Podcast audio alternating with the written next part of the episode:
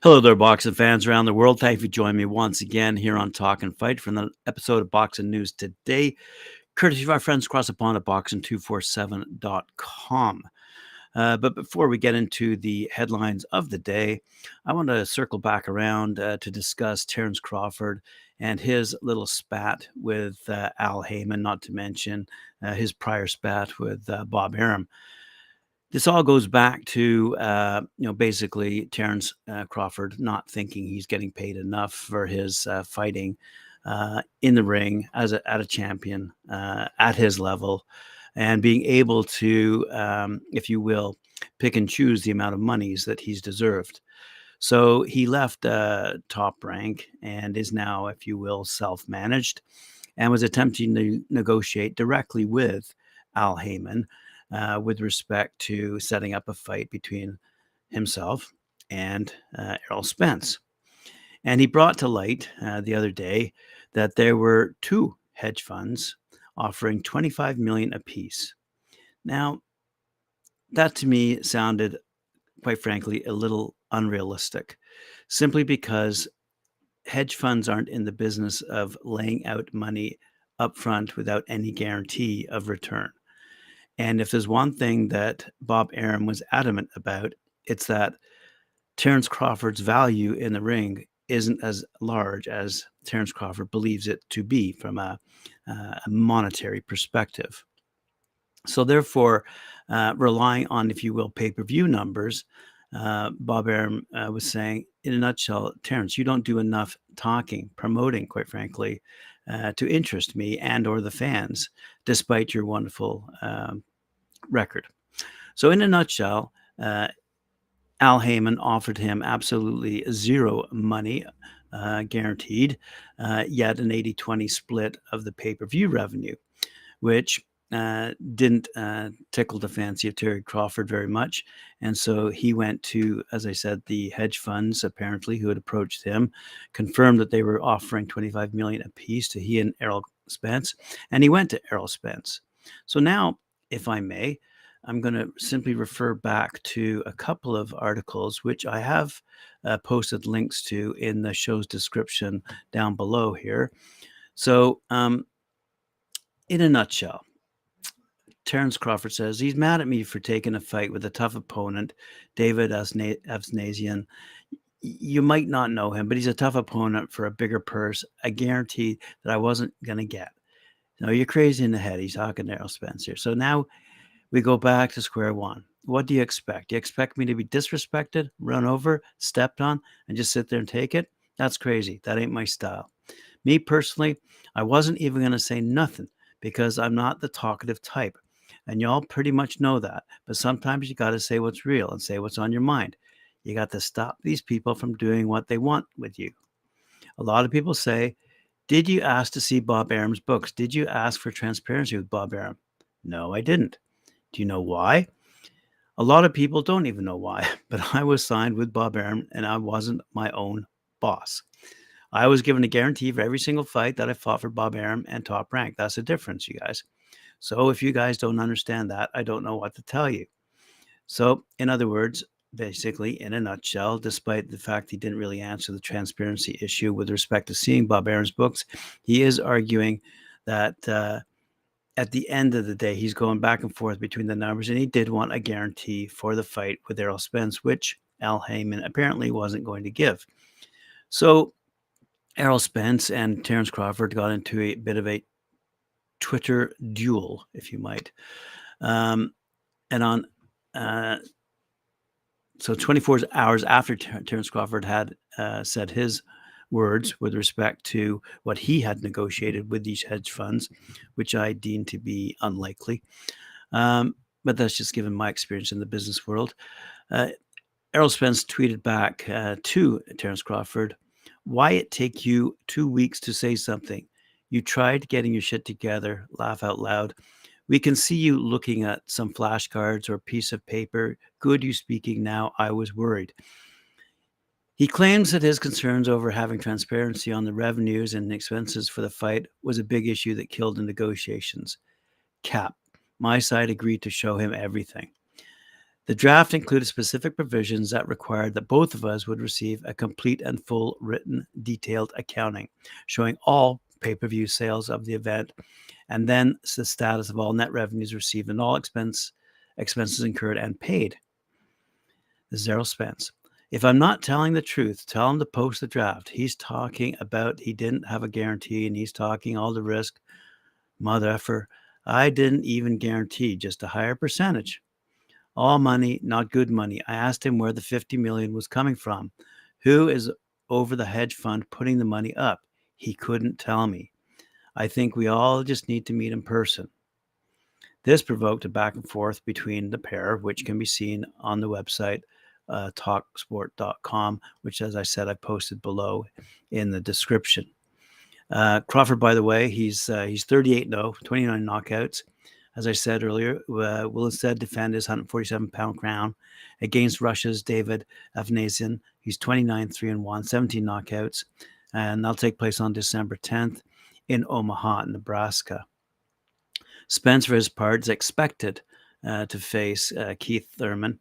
Uh, Spence is a three division champ, uh, 28 0, 22 knockouts. He's the IBF, WBA, WBC 147 pound champ. Uh, but anyway, we want to see it unified and we want to see him go up against Crawford. We all were, I'm sure you were too. Uh, but that won't happen maybe in maybe in the new year if both of them win their expected battles. And I say expected because the the Spence and Thurman fight has not yet been confirmed. So I just wanted to give you a bit of an update uh, because I got a few comments regarding my comments and the hedge fund that I mentioned, hedge funds that I mentioned, and my doubt about those hedge funds and the amounts of monies, especially given what uh, Bob. And it just goes to show you, quite frankly, how tightly controlled uh, the boxing industry is. And I think potentially uh, the boxing industry, the people who control it, uh, it's an oligarchy without a doubt. There are only six people really who control what goes on in the boxing world um, in terms of putting these fights together and offering the kinds of guarantees that they do. Or in Al Haymon's case, no guarantee, yet a decent split of the anticipated uh, pay per view purse, which Bob Arum would argue wouldn't be worth the risk. So let's uh, put that aside and move along. Let's go to see what is happening in Dennis McCann's front. Dennis the Menace McCann, as you know, has been featured several times on Talk and Fight, especially by Mike Orr on his show uh, Knuckle Up, and uh, probably on Knockout of the Week. But anyway, he's got a fight upcoming um, on a card that features uh, a bunch of other fighters. But anyway, he's he's on a card. Um, uh, sorry, I shouldn't jump ahead, but the, the reality is he's, he's on the card with WBO interim world superweight middleweight showdown uh, between Zach Parker and John Ryder, and also has uh, Hamza Sheeraz and iBox gym teammate Sam Noakes and Pierce O'Leary in championship action as well.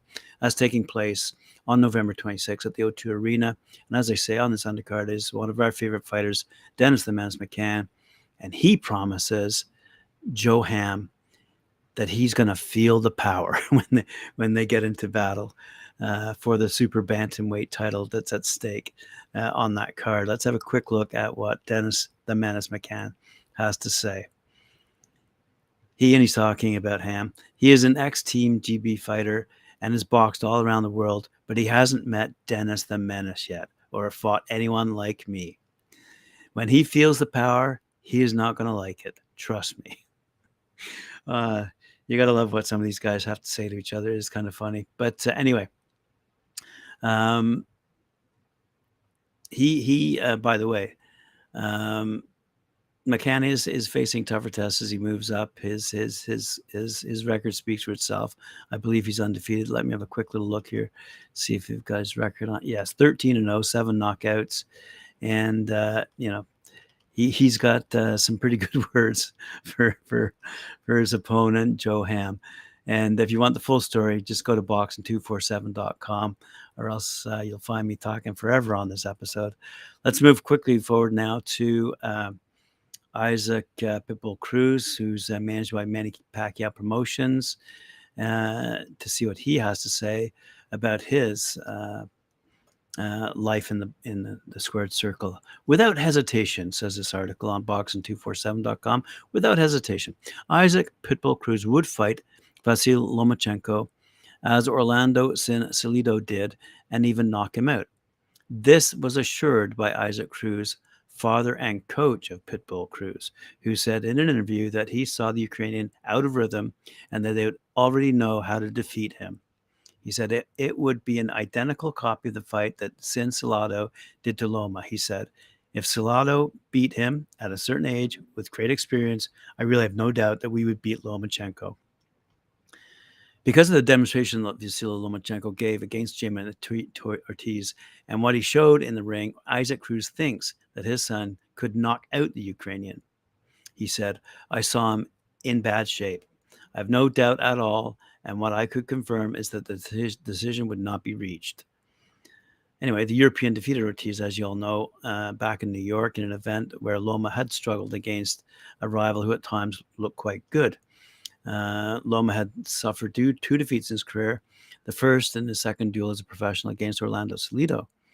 So that same pressing strategy would be carried out by Pitbull in the eventual bout if it were to occur. Now, I have mentioned this before. This is getting, um, this division is, is, getting quite heated. There are lots of uh, verbal battles going on uh, in the uh, the lightweight sector. But uh, anyway, I leave it up to you at the moment.